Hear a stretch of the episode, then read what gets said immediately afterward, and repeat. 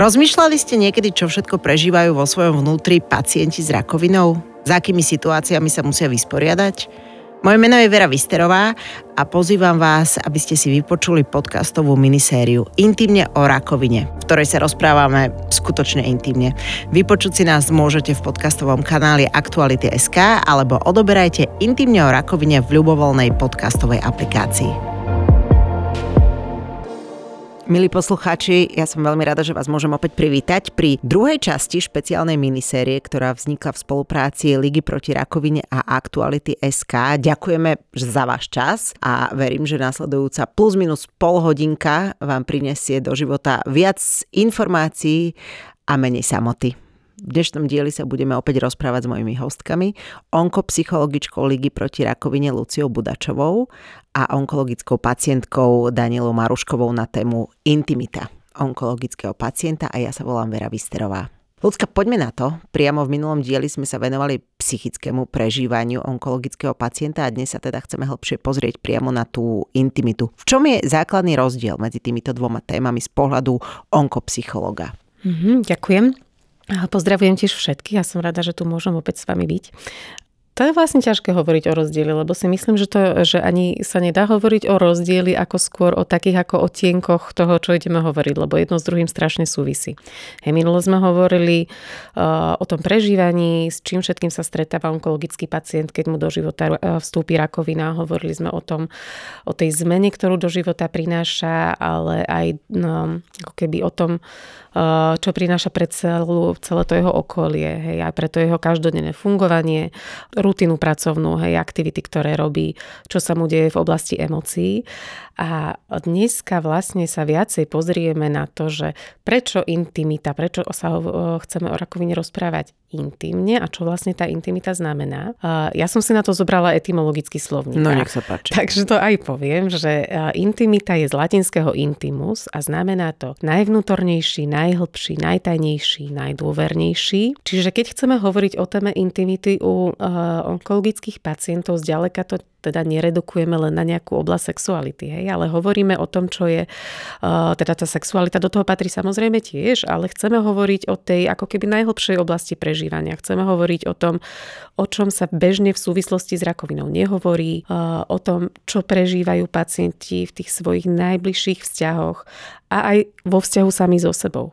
Hej. Um, o čom sa veľakrát ťažko podáva tá správa ďalej, o čom sa ťažko komunikuje a čo mnohí ľudia vôbec, vôbec ako keby zvonku nevedia a tým pádom nevedia sa na to pýtať, nevedia toho človeka v tom podporiť. A ja by som ešte, a ak môžem, poďakovala všetkým, ktorí nás počúvajú a že vôbec ste ochotní nás pustiť na to vaše najhlbšie, najzraniteľnejšie, najintimnejšie miesto. Nesmierne si to vážime. Ďakujeme veľmi pekne a budeme rozprávať o tom tvojom Daniela najintimnejšom mieste, pretože e, ty si onkopacientka momentálne aktuálne už v remisii.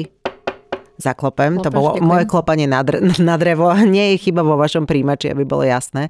Skús našim poslucháčom trochu približiť, ak môžeš, tvoju genézu, tvoj príbeh, tvoj profil. No, tak uh, ja už som aj v minulom dieli hovorila, ale teda pre tých možno, že ktorí to nepočuli. Um, ja mám aktuálne 32 rokov a mala som diagnostikovanú rakovinu prsníka a tu mi diagnostikovali v 29 rokoch, to znamená, že ešte som nemala ani 30 a mm, teda môžem povedať, e, že som v tom čase bola teda, ešte stále dúfam, som mladá.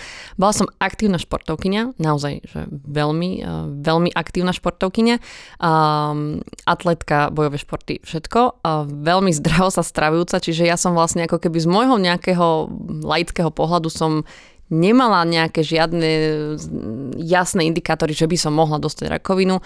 A genetika? Genetika vylúčená, a nefajčila som. Čiže ako keby také tie priame nejaké klasické vplyvy, alebo klasické vplyvy. také tie, tie veci, ktoré vám povedia, že a toto by mohlo niečo prísť, som nemala. No a, a teda vlastne ešte v tom čase, ešte by som povedala, že vlastne keď mi diagnostikovali rakovinu, som bola aj tehotná. Takže toto je taký ten môj profil asi. V ktorom mesiaci si bola? Keď mi diagnostikovali. Áno. Mm, keď som to mala potvrdené, tak som bola v piatom. V piatom Ale ja som si hrčku našla vlastne asi v druhom. Uh-huh. Takže tak. My sme rozprávali v tom predchádzajúcom dieli podcastu o tých tvojich bezprostredných pocitoch, o tom šoku, o, o tom, o tej neistote, o tej bezmocnosti, ako to vlastne v podstate celé teraz už s odstupom času hodnotí, že to je nejak vzdialené v hmle, v tme a že si to v podstate ani nepamätáš. E, poďme na to, ako to vnímala vtedy tvoja rodina a vôbec, či sa zmenili nejakým spôsobom vzťahy u teba v tvojej rodine, keď sa objavila diagnoza? U mňa konkrétne vzťahy nie. Ja som mala, myslím, že e, veľké šťastie na to, že že všetci k tomu pristúpili tak nejak eh, racionálne, aj keď to bol asi veľký šok pre všetkých. A nikdy som nebojovala s nejakým opačným názorom napríklad, hej, lebo aj to môže byť také trošku rozdielujúce v rodine, čiže všetci vlastne naprvu vždy súhlasili so všetkým, čo som povedala, čo sa bude diať. Uh, nerozdielovalo to žiadnym spôsobom našu, spolo- našu rodinu a, a naďalej vlastne sme držali súdržne spolu nejaké veci sa prirodzene trošku začnú točiť viac okolo toho pacienta, okolo tej liečby, aj nejaké debaty a rozho- rozhovory v rodine sa samozrejme začnú asi iným spôsobom uberať, ale, ale ja som v tomto smere mala asi veľké šťastie, si myslím. Ako sa menia vzťahy v rodine pacienta, keď sa objaví onkologické ochorenie ľudská? Alebo menia sa nejakým zásadným spôsobom? No Danka nám práve povedala, že až takým zásadným spôsobom sa napríklad u nej nezmenili. A môže to byť fakt rôzne. Myslím, že je úplne e, bez debaty to, že tá rakovina prináša tú veľkú zmenu, ale je zásahom. Hej, nie iba do života toho samotného pacienta, ale že proste je veľkým zásahom do toho jeho bezprostredného okolia, do tých najbližších, pre tých najbližších ľudí. Hej, a že ja by som povedala, že tým, že prinesie tú veľkú zmenu do tej ako keby tej istoty, hej, aj tých vzťahov, alebo toho, tej každodennosti, to, že všetko je normálne, nejako je nastavené, tak proste niečo to robí aj v tých vzťahoch. Hej, že moja skúsenosť je presne taká, že uh, keď tie vzťahy sú dobré, hej, keď vlastne sú harmonické vzťahy v rodine, keď sú tam zdroje uh, za bežných okolností, tak v tej ťažkej situácii sa ešte viac ako keby hej, načri do tých zdrojov hlboko a vlastne vie sa rodina krásne zomknúť, že v niečom to vie byť ako vlastne veľmi dobrá, pekná skúsenosť pre, uh, vzťahová. Hej, ale um, nie u všetkých to tak vyzerá. Hej. Nie, hmm. Niekde je to naozaj náročné. Hej. Nie všade sú tie zdroje proste v tých vzťahoch prítomné. Nie všetky vzťahy sú harmonické na začiatku a niekedy tá, ako keby tá ťažká situácia s tou rakovinou vyplaví ešte viacej to, čo tam nefunguje. Hej. Že poviem teraz príklad, niekto má um, disharmonický vzťah so svojím partnerom, partner bežne nie je podporujúci, veľmi prítomný, pomáhajúci. A zrazu, keď, hej, tak treba to je, uh, treba vlastne ten pacient je zvyknutý si možno to až tak nepotrebuje, hej, zabezpečí si to inde, alebo proste za, sám je nejaký veľmi sebestačný, ale zrazu tú podporu naozaj potrebuje, hej, naozaj vníma, že potrebuje veľmi konkrétnu pomoc, potrebuje psychickú podporu, potrebuje praktickú podporu a ak tam vlastne tá rodina mu ju nepodp- neposkytne, alebo ten partner ju neposkytuje, tak to cítiť oveľa viacej, hej. Čiže tie, niekde sa tá kríza prehlbí, hej, môže sa aj to stať. Hej, že keď tie zdroje v tej rodine nie sú, tak potom, potom hľadáme ako keby tie zdroje tie inde. Uh-huh. Kde ich môžeme nájsť? Ako, kto nám iný môže pomôcť? Alebo čo vôbec s tými vzťahmi? Nie je výnimkou vlastne, že sa uh, my v tej mojej terapeutovni u nás v Lige proti rakovine ocitne pár. Chodia za mnou aj páry, kde vlastne to riešia ako keby spoločne tí partneri, lebo vnímajú, že ten zásah je veľký. Práve aj do toho vzťahu a do toho rodinného fungovania. Ako môže onkologické ochorenie ovplyvniť intimitu práve v tom partnerskom vzťahu? Čo najčastejšie počúvaš, či už od pacientov, alebo od ich partnerov, alebo hmm. partneriek? Oni veľakrát prinášajú ako keby najskôr tie, práve tie ako keby buď vzťahové problémy, hej, že ne, nejdú rovno na dren ako do tej intimity. Uh-huh. Že to je, ako myslíš, to je fyzickej? Fyzickej trebárs, hej, ale, ale presne, hej, že väčšinou hovoria na začiatku o tom spoločnom strachu, že, že nevedia ako keby si našlapovať trebárs, že na to, čo ten druhý potrebuje, že obidvaja sa trebárs snažia strašne chrániť, hej, obidvaja držia strašne uh, silnú masku toho, že všetko bude dobré, hej, a trebárs... Nepustia. Nepustia, alebo uh, hej, chcú robiť pre toho druhého čo najviac. Hej. Vlastne aj Daniela to v minulom dieli, myslím, povedala, že uh, sa cítila trošku, mala výčitky, že keď toľko zaťažovala svojho manžela alebo tých svojich blízkych, hej, že, by, že toľko plakala pred nimi. A zas, hej, partneri veľakrát robia to isté, hej, že nechcú ukázať to, čo je pre nich ťažké, že ako oni to ťažko prežívajú, majú potrebu, že oni tam musia teraz držať, uh, byť tí silní, hej, pre toho partnera.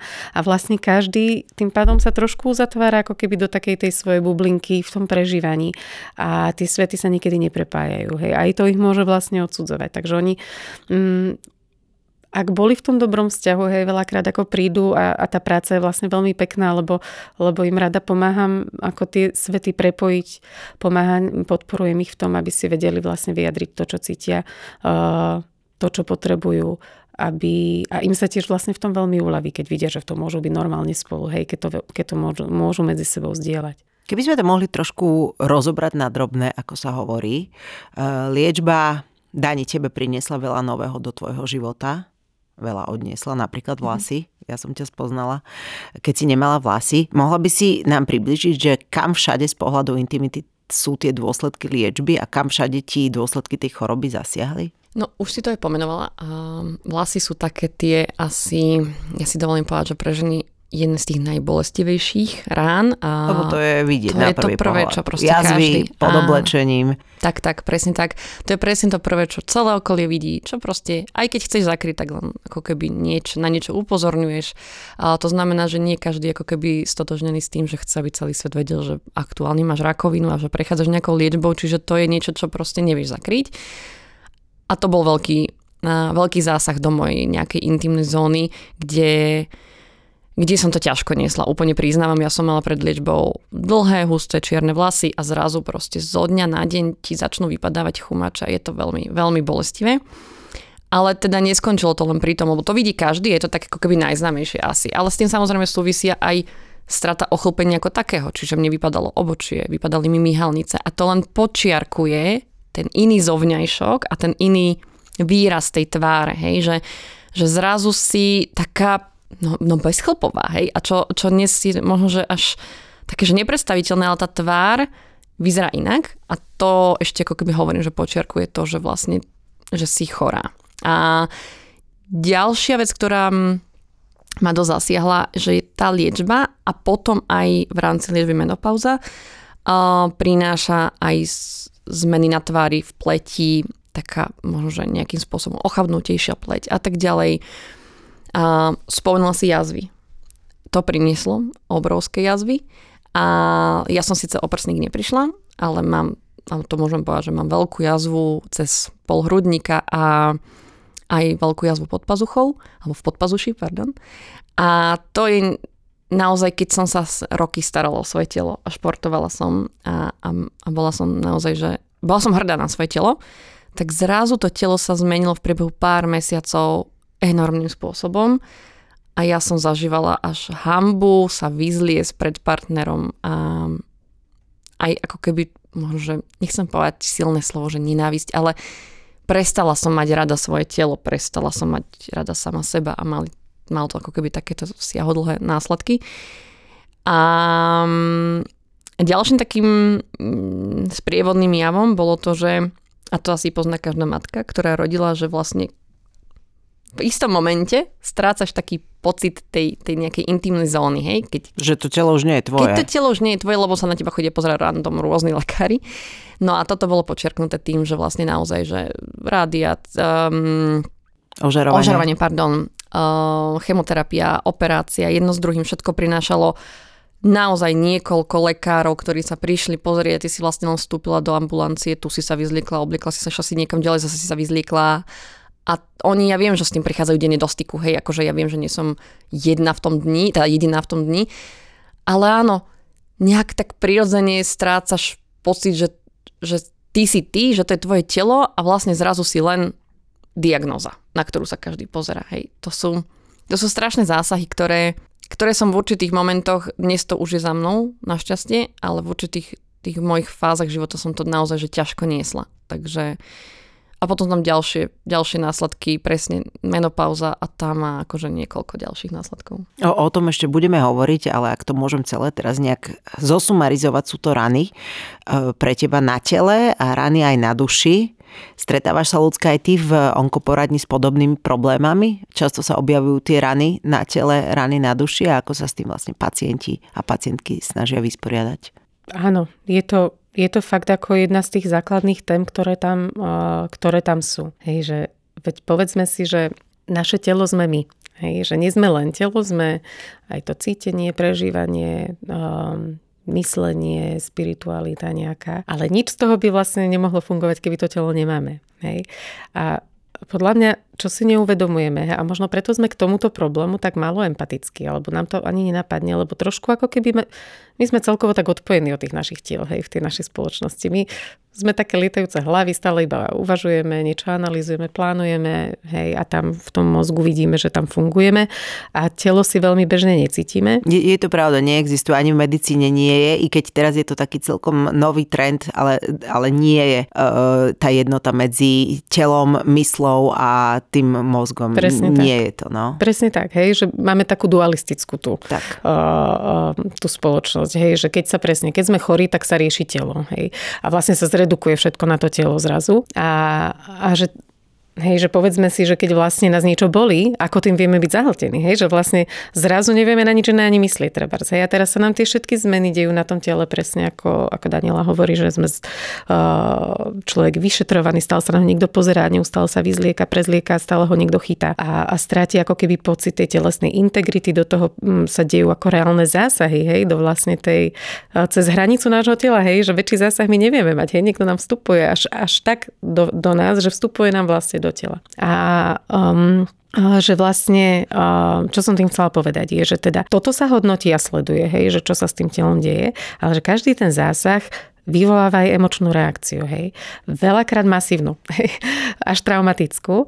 A tu už nikto nesleduje, hej, tu nikto nemonitoruje, na to sa nikto nepýta a z toho sú pacienti veľakrát zanechaní sami, hej, že nemajú to veľakrát ako spracovávať. A potom je to pre nich samých vlastne hrozne ťažké, hej, že vlastne prežívajú to, že áno, však toto musím absolvovať. A ani nevedia veľmi kontaktovať ten pocit, že čo je to, čo sa s nimi vlastne deje, prečo sa takto hrozne cítia z toho, hej si pamätám na pacientku, ktorú som mala, ktorá vlastne už po liečbe mala vlastne úzkostné záchvaty, až také panické stavy, keď sa v kabinke prezlikala. Hej, keď si išla skúšať niečo nové do obchodu.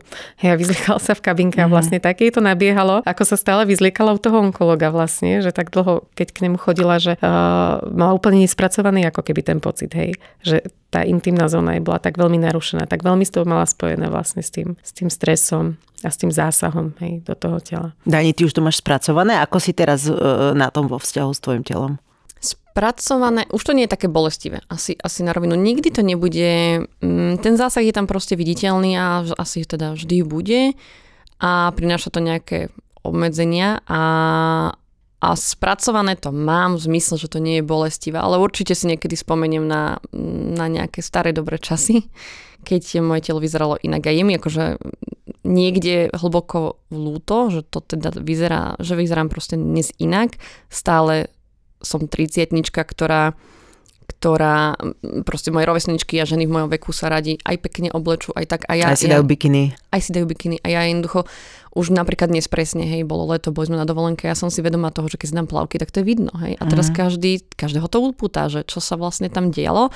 Čiže hoci mám aktívnu liečbu za sebou a mám to nejako sebe vysporiadané, tak napriek tomu ešte stále okoliu dávaš najavo niektorými znakmi, že ma že to je niekde v tebe, hej, že vlastne tou liečbou si prechádzala. Čiže aj keby si chcela teraz na to zabudnúť a tváriť sa, že ani že tváriť sa, ale žiť normálne pokračujem ďalej. Ja som teda v remisii a mám tú najinvazívnejšiu časť liečby za sebou a stále som nejakým spôsobom na liečbe, ale to už nie je také, také nazvime to, že agresívne, s agresívnymi um, nejakými sprievodnými znakmi, ale jednoducho nezakrieš to, stále to nezakrieš v určitej forme, takže, takže asi tak. Ale vlasy už dorastli, to povieme. Vlasy už, už nie sú čierne, nie. sú kučeravé. Sú kučeravé, áno. Ale vlasy už dorastli. Ja som ťa spoznala, prvýkrát sme spolupracovali, keď teda tvoja agentúra organizovala um, nejaký event, ktorý som ja moderovala a to sa pamätám, že si mala holú hlavu. Prečo ano. si nenosila parochňu? Parochňa, neviem. Vieš čo, nemám na to odpoveď, že prečo. Niekde som len bola nestotožnená s tým, že by som si mala dať niečo umelé na hlavu. Aha. Lebo som mala pocit, že Uh, áno, sú rôzne parochne a sú parochne, ktoré majú aj reálne vlasy a vyzerajú naozaj veľmi prirodzene. Nechcelo sa mi do toho ísť. A potom sú také tie, nazvieme to, že krátkodobejšie, lacnejšie verzie, ktoré teda naprvu vidieť, že sú parochne. Áno. Mhm. A ja som do toho vôbec nechcela ísť. A práve z toho dôvodu, že som vedela, že nemám ani myhalnice, ani obočie a teraz si dám akože vlasy na hlavu, mi to prišlo také, že veď čo ty chceš zakryť? Akože nezakrieš to. Druhá vec bola presne to, že ja som bola teda v liečbe a nemala som dlhú časť vlasy práve v tom období, keď bol COVID, ako som hovorila. To znamená, že ja som sedela vlastne viac menej doma, takže som to ani nepotrebovala uh-huh. riešiť. A počas zimy som nosila čiapku. Takže to riešilo ten problém, lebo to, čo si niektorí napríklad neuvedomujú, že keď máte celý život dlhé vlasy a zrazu vám oholia hlavu, lebo ja som si napríklad dala oholiť hlavu, keď to začalo padať, tak vám zostane strašná zima. Naozaj to tie vlasy izolujú. A mne zostala extrémna zima, čiže ja som fungovala v čiapke, ale aj doma, všade. Ja som spávala v čiapke, ja som fungovala len v čiapke, teda do momentu, kým mi môj manžel nepovedal, že fakt do postele nemusím chodiť, že sa pre nej nemusím hambiť. A, a potom na jar nastal ako keby taký druhý moment, keď sa začalo oteplievať, to bolo niekedy, že apríl, však už nemrzlo a tak. A zrovna vtedy sme sa mi stretli a ja som tedy asi týždeň predtým povedal, že a dosť, ja nebudem sa potiť v tej čiapke, no proste no tak nemám vlasy, no tak akože nech sa na mňa pozerajú, tak akože čo už s tým spravím. Tak som proste jedného dňa sa rozhodla, čiapku som zahodila a začala som fungovať s holou hlavou. A postupne tie nové také paperové vlásky začali vlastne v priebehu asi dvoch, troch mesiacov dorastať. Toto je asi úplne individuálne, že? Ľudská, toto asi každý cíti ináč. Teraz mi napadla, keď si hovorila aj o tých parochniach lacných, nelacných. Pamätáte si Samantu, keď v seriáli Sex v meste jej diagnostikovali rakovinu prsníka a nosila také akože nesmierne cool parochne, mm-hmm. takú rúžovú, potom také no, reperské všelijaké. Toto som si na ňu spomenula, že vlastne vidíš, každý sa asi s tou stratou vlasov vyrovnáva úplne inak. Presne tak to je. Hej, že, uh, že je to uh, sú pacientky, hej, ktoré fakt ako sa trošku ako ako aj zžijú s tým, čo sa im deje. Hej, že toto sa mi deje, proste sú v tom aj odvážne, aj vedia v tom, ako tak pre seba dobre podporne byť a uniesť, hej, to, čo tie reakcie okolia napríklad, hej. A sú, sú ženy, ktoré to riešia veľmi, hej, a je to v poriadku, hej, že nie je v tom presne, že to nie je zla, nikoho nenutíme, ani sa netvárime, že ale takto by to malo byť, hej, tak nemáte vlasy, tak to ukážte celému svetu, však to je normálna vec, uh, lebo proste pre niekoho to môže byť jednoducho stále veľmi nepríjemné, hej, že keď sa na ňo ľudia pozerajú napríklad. Hej, že my sme iné povahy, máme iné príbehy za sebou, iné je to pre nás uh, vôbec ako keby znášať hej, nejakú pozornosť trebárs, hej, z okolia. Takže mám naozaj aj pacientky, ktoré, ktoré, pre ktoré tá parochňa bola prvá vec. Mám pacientku, uh-huh. ktorá ešte pred chemoterapiou bola vlastne u mňa a prišla do ligy proti rakovine, že, že potrebuje si už ísť zháňať tú parochňu, pretože to bolo proste pre ňu ako strašne zásadné, že o tej vlasy príde. A pri, ako mne príde dôležité v tom povedať, že si myslím, že to sa tiež trošku ako bagatelizuje, hej, alebo že okolie veľmi rado hovorí ženám, že, uh, alebo možno niekedy aj mužom, že ale to si iba vlasy, vlasy dorastú, hej, ale že naozaj, keď tá strata príde, že to, že to proste je veľká vec, hej, že, že jednak preto, že sa nám tak automaticky spája vlastne s tou rakovinou práve tá holá hlava, ale že je to aj nejaký náš, ako to, ten symbol ženstva, hej, a že keď sa vtedy uvidíme v tom zrkadle, tak naozaj vlastne zrazu je tá rakovina reálna aj pre nás, hej, že je to taká ako veľmi masívna, uh, masívna vec, hej, ktorá sa udeje. Takže, tak najviac viditeľná. Áno, no, a môže byť úplne normálne bolestivá a že je to nejaká strata, hej, že tých strát ako keby pri tom ochorení je veľa a, a tá strata vlasov je jedna z tých podľa mňa najťažších uh, a že je normálne z toho byť smutný, hej, aj keď počúvame stále, ale to sú iba vlasy, za to neplač, to dorastie. A muži to vnímajú takto podobne, alebo máš pocit, že keď muži k tebe prichádzajú pacienti, tak toto je až taká, že 7. 8. téma, ktorú s tebou riešia strata vlasov? Hej, ako musím povedať, že tých pacientov mužov je celkovo o hodne menej, takže nemôžem úplne povedať tú, tú skúsenosť z toho. Mám ich proste menej, ale Aha. mám aj e, pacientov mužov, ktorí vyhľadajú tú terapiu, ale je to asi také ako prirodzené, že proste tí muži menej často siahajú po tej pomoci, lebo majú pocit, že si asi potrebujú naozaj tie veci riešiť sami. Ale pacientov, na ktorých si spomíname, ktorý, s ktorým momentálne pracujem, tak väčšinou boli takí, že a, ja som si holil hlavu trebárs, hej, že, čiže pre mňa to nie je problém, tak stratím vlasy. Hej. S čím podľa mňa veľakrát nepočítajú je práve to, že stratia trebárs aj tie myhalnice, aj to obočie, takže treba toto s nimi trošku prepracujem, že to, že to nie je len tá hlava. Ale riešia to naozaj asi trošku menej ako tie ženy. Ale možno nie všetci, hej. Vy, ktorí ste s nami na diálku a niečo vás trápi, pokojne niečo teda z vášho života, môže to byť intimné, nemusí, tak budeme radi, ak vyplníte formulár na stránke www.milujmarovnako.sk, tak ako to urobili niektorí poslucháči tohto podcastu už pred vami. A zo pár krát sa nám tu z vašej strany teda zopakovala otázka cez túto web stránku ohľadne výrazných fyzických zmien, ako teda spomínaná strata vlasov, zjazvené telo, strata prsníka a toto sú naozaj silné zásahy do fyzickej stránky žien aj mužov a budem rada ľudská, keď budeš e, o tom hovoriť aj ty ako onkopsychologička, ako sa s týmito zmenami vyrovnávajú tí klienti a klientky. Trošku vlastne nadviažem na to, čo sme teraz hovorili, lebo, lebo je to takým pokračovaním toho. Uh, a vravím znova, hej, že to, to naše telo, to sme my.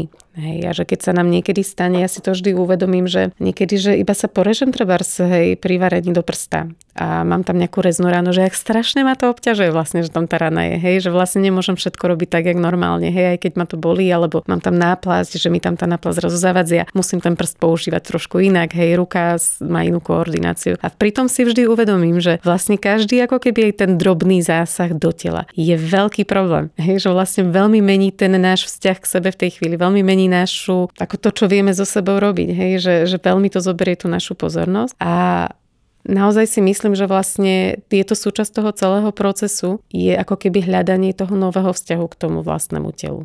Hej, nech už to má aký, akúkoľvek podobu. Hej, a môžem iba ako keby pre tú informáciu povedať, že naozaj sú, že nie je to ale iba o, o vlasoch. Hej, a nemusí sa to týkať iba toho, že nejaká pacientka treba príde o prsník, ale áno, aj to je toho súčasť, hej, ale že stráca vlastne časť seba. A niekto možno má, ja neviem, zavedenú stómiu, hej, čo je vlastne ako vývod z hrubého čreva treba, hej, že, že tých zásahov ako keby do toho tela je aj veľa. Liečbe Áno, niektoré pretrvajú po liečbe, hej, čiže ako keby to telo sa naozaj nemusí dostať hej, do toho stavu nula, väčšinou sa nedostane do toho stavu nula, nejaké zmeny tam proste nastanú, hej, aj či už s tou zmienenou menopauzou, hej, zmeneným fungovaním, uh, alebo aj nejakou viditeľnou zmenou.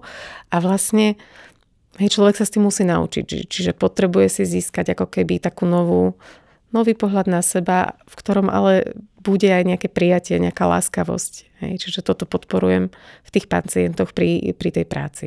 Určite pomáha, keď človek vie, že v tom nie je sám, keď e, získava informácie napríklad aj o tej menopauze, ktorú si teraz spomínala, do ktorej si sa po tvojej liečbe Dani dostala aj ty. Menopauza, čiže pokles estrogénu v ženskom tele e, rovná sa všetko možné od vymyslu sveta. Začneme teda klasickými e, horúčavou, áno, e, keď návalmi, ťa, návalmi potu, e, nespavosť, e, potom taký ten, ako sa to volá, brain fog po anglicky, to znamená, mm. že zabúdaš, alebo áno, čo vypadávajú áno. ti slova, alebo nepamätáš si, kvôli čomu si išiel do tej kuchyne, do tej obývačky.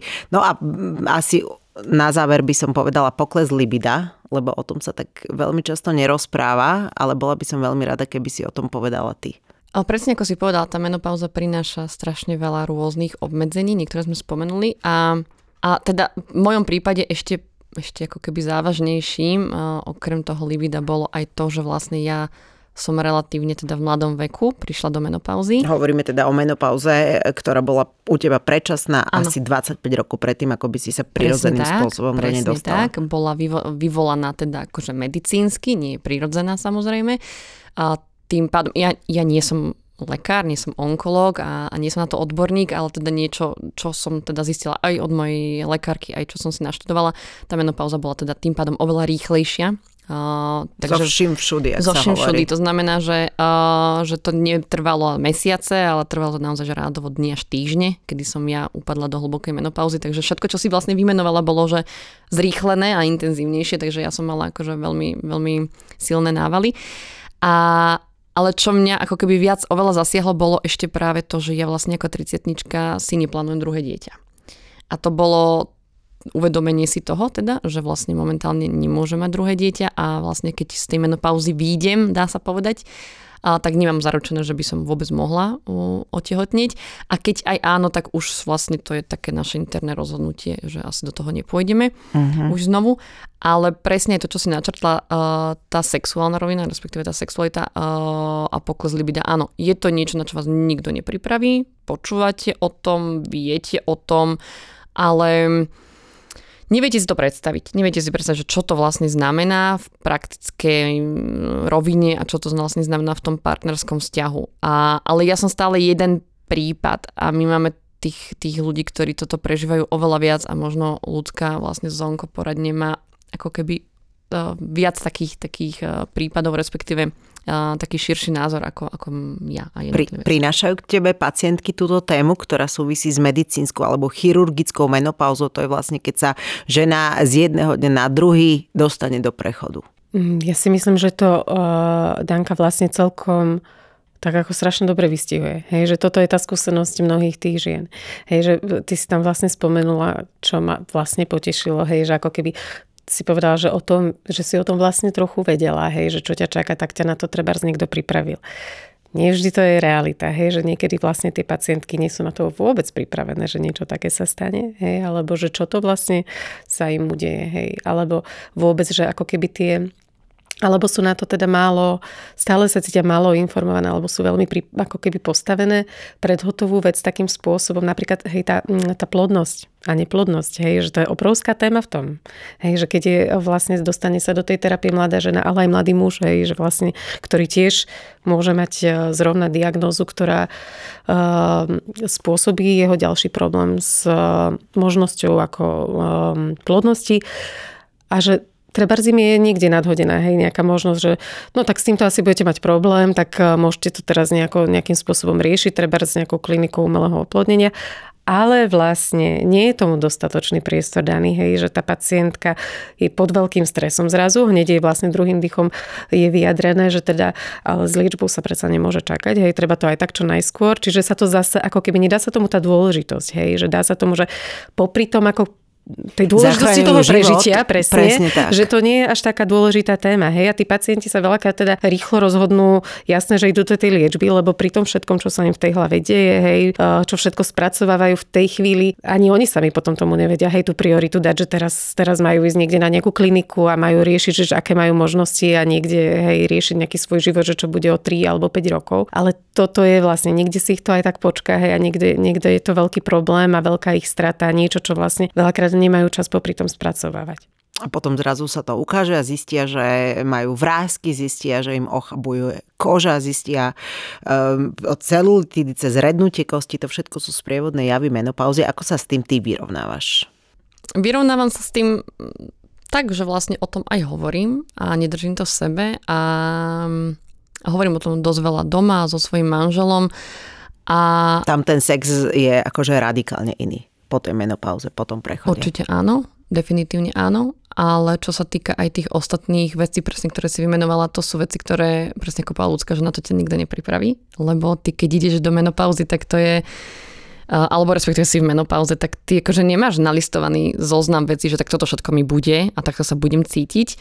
A, a ty len postupne zistuješ, že vlastne tuto mám nejaký problém, hej, že napríklad uh, presne vnímam že sa mi oveľa rýchlejšie tvoria vrázky a, a že mi vlastne pleť celkovo, ako by sa kvalita pleti sa zhoršila. A teraz ty nevieš, že či to je dôsledok liečby, alebo teda liekov, ktoré ešte stále beriem, alebo je to dôsledok menopauzy.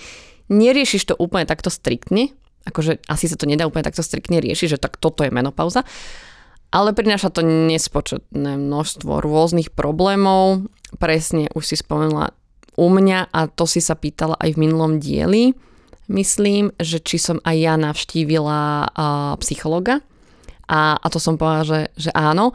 A to bol vlastne dôvod, prečo som navštívila psychologa, mm-hmm. lebo vplyvom liekov a menopauzy som vlastne nevidela spať. Ja som trpela ale že hroznou nespavosťou. A to, mm, to keď, keď zažívate dlhodobo, mesiace, že spíte 3-4 hodiny denne, ja som sa dostávala do stavu, kedy som mala normálne, že zúžené videnie, nepamätala som si veci, bola som už fyzicky pre seba nebezpečná nehovoriac o tom, že som mala v aute dieťa, šoferovala som, že som proste povedala, že dosť, že to takto ďalej nejde. A ja som napríklad tiež v tom čase úplne nevedela, že ako to vlastne môžem riešiť a či to je normálne, či len ja som zvláštna alebo čo. Takže vlastne môj prvý krok smeroval k tomu, že ja som išla k, na bežnej kontrolu môjho onkologa, som toto otvorila, že, že ja, ale ja neviem spať a, a ona to ona zareagovala veľmi dobre, že teda, prečo to hovorím až teraz, veď akože mala som to riešiť a ja, že no tak ale ja som nevedela, že, že to bude dlhodobé, ja som myslela, že to je vplyv nejakého toho prechodu a keď tým prechodom prejdem a budem v tej menopauze, tak to bude OK, ale nestalo sa.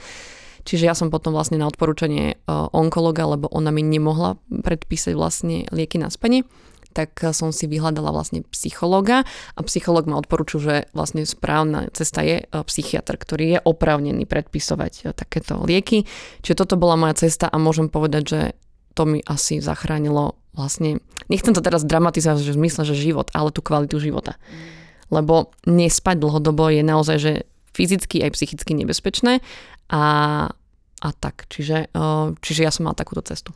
Cesta nespavosti. Ja možno fakt ani neviem, čo úplne idem k tomu doplňať, lebo to je tak strašne ako dobre povedané celá táto skúsenosť, ktorú si teraz uh, Dani zazdielala. Že si myslím, že toto je ono, hej, že vlastne ako keby s tými zmenami, ktoré prichádzajú, hej, ktoré sú vlastne telesné, ale sú v mnohom hormonálne, hej, že vlastne naozaj nám inak začne fungovať telo, že to nie je všetko iba taký jednoduchý ako uh, taký prelink, že ja som v nejakom strese, tak zrovna nespím, hej, ale že tá nespavosť je fyziologická, trebárs, hej, alebo aj uh, keby tam prišlo k nejakému k nejakej depresívno-úzkostnej symptomatológii, tá môže byť proste na, práve na nejakej hormonálnej báze alebo na nejakej hĺbšej proste báze, kde to vlastne ako nejde iba upracovať, hej, alebo proste nejakou zmenou myslenia, hej, alebo úplne nejakou trpezlivosťou a ľudia fakt nevedia, že potrebujú v tom vyhľadať úplne rovnako pomoc, ako keď majú nejaký fyzický problém, hej, jasný, že tuto ma teraz strašne boli, nemôžem chodiť, tak idem k lekárovi, riešte mi to. Tak, e, že, že je potrebné vyhľadať odbornú pomoc a veľakrát aj tú trebárs ako keby medikamentóznu podporu,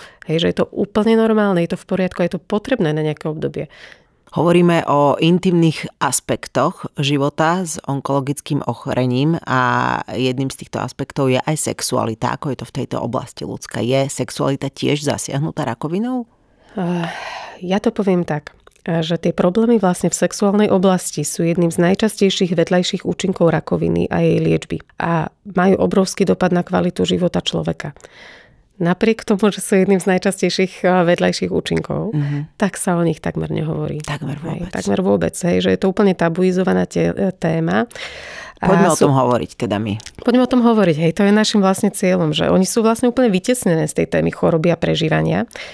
A môj pocit je taký, že presne je to ako keby z toho dôvodu, že niekde vzadu ako keby znela veta, že hlavne, že žijete, na tom to už nezáleží. Hej. Uh-huh. Žijete, tak už proste nejako to dožijete. Hej. Veď žijete už, je tá kvalita života ako keby nie je až taká podstatná. A mm, to nie je niečo, čo ako keby znelo explicitne z úst lekárov, ale myslím, že to máme niekde v sebe ako keby všetci. Že, že tí pacienti to vlastne v sebe majú, že keď ten problém majú v tejto oblasti, tak oni sami vlastne ako keby neprichádzajú za tým onkologom hej, z rôznych dôvodov ale že mám pocit, že je za tým ako keby taký pocit nejakej hamby, alebo pocit, že to nie je dôležité, alebo že to dokonca nepatričné. Um, také, akýsi pocit také neadekvátnosti až, hej, že čím sa to ja zaoberám. Hej, ja takýmito malichernostiami, keď tento človek mi tu zachránil život, život hej, ja tu presne. idem ako mu hovoriť o nejakých mojich sexuálnych potrebách, alebo nejakej dysfunkcii, alebo niečo, čo ma v tomto smere trápi. No, tak ja len vlastne chcem povedať, že tá sexualita, hej, napriek tomu, že celkovo v tej spoločnosti je tabuizovaná aj mimo toho onkologického ochorenia, hej, sa, sa tak o nejako hovoríme kadejako, a, ale že je vlastne obrovskou súčasťou tej kvality našich partnerských vzťahov, tým pádom veľký pilier tej kvality našho života, hej, že aký ho máme. aj ako ventil, aj ako uvoľnenie, aj je to v podstate biologická potreba ako spánok, ako jedlo, ako pitie. Presne. Tak, tak. Eh, čo s tým? Otázka na teba. Čo môžu no. robiť pacienti, ktorí cítia, že by potrebovali pomoc práve v tejto sexuálnej oblasti? Um, čo s tým? Strašne by som bola rada, keby že viem len tak dávať rady, ktoré hneď eh, vyriešia hmm. všetky problémy, ale tak to samozrejme nie je. Ale si myslím, že tým prvým krokom je dať vôbec tomuto nežiaducemu účinku meno a brať ho vážne. Že normálne si uznať to, že to, čo sa deje, že to nie je iba chybou v mojom programe, že to nie je niekde v mojej hlave, že to nie je môj výmysel, ale že je to legitímny, skutočný dôsledok liečby a toho, čím si vlastne to telo prešlo a prechádza. A pri tej liečbe, aj pri rehabilitácii po chorobe, hej, tá rehabilitácia trvá roky niekedy, hej, že to nie je tak, že dokončím liečbu, teraz idem do toho normálneho života a vlastne už som zdravá a cítim sa úplne super. A teda myslím si, že, že pacientom pomáha už to zo skúsenosti, že, že úľavu nájdú už len vtedy, keď vedia, čo sa im deje, keď to majú s kým zdieľať, keď sa o tom hovorí, hej, vlastne, a keď vedia, že na to existujú nejaké riešenia, hej, a väčšina, na väčšinu tých problémov nejaké riešenia sa dajú nájsť, hej, len treba o tom hovoriť. Takže ako keby tým našim cieľom aj v tejto našej kampani alebo v tomto týždni proti rakovine je otvárať tieto témy a urobiť ten ako keby Hej, ten, ten prvý krok do tých rozhovorov a urobiť to nielen smerom, ako keby nerobíme to smerom voči pacientom, že hovorte o tom s lekármi. Hovoríme to naozaj voči celej spoločnosti, aj voči lekárskej, ako keby tej komunite, že hovorte s pacientami o tých problémoch. Hej, zažívajú to, je potrebné eh, sa v tom spojiť. Hej, vlastne od, odňať to, to tabu z tej témy. Je to úplne normálne o tom hovoriť. A teraz otázka na vás, že o čom by ste chceli, aby sme hovorili my v ďalšom vydaní tohto podcastu. Máme formulár na stránke www.milujmerovnako.sk.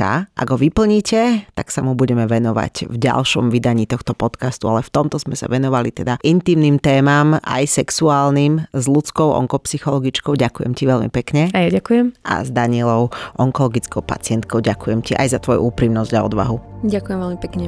Na budúce máme pre vás tipy, ako využiť sociálne zabezpečenie v prípade rakoviny, takže ak máte otázky, smelo ich môžete posielať, lebo bude pripravená práve tu, práve v tomto podcaste pre vás Ivana Šarlinová, ktorá je sociálna poradkynia. Ja som Vera Vistrová a ďakujeme, že ste spolu s nami počúvali, ako my rozprávame pre vás intimne o rakovine.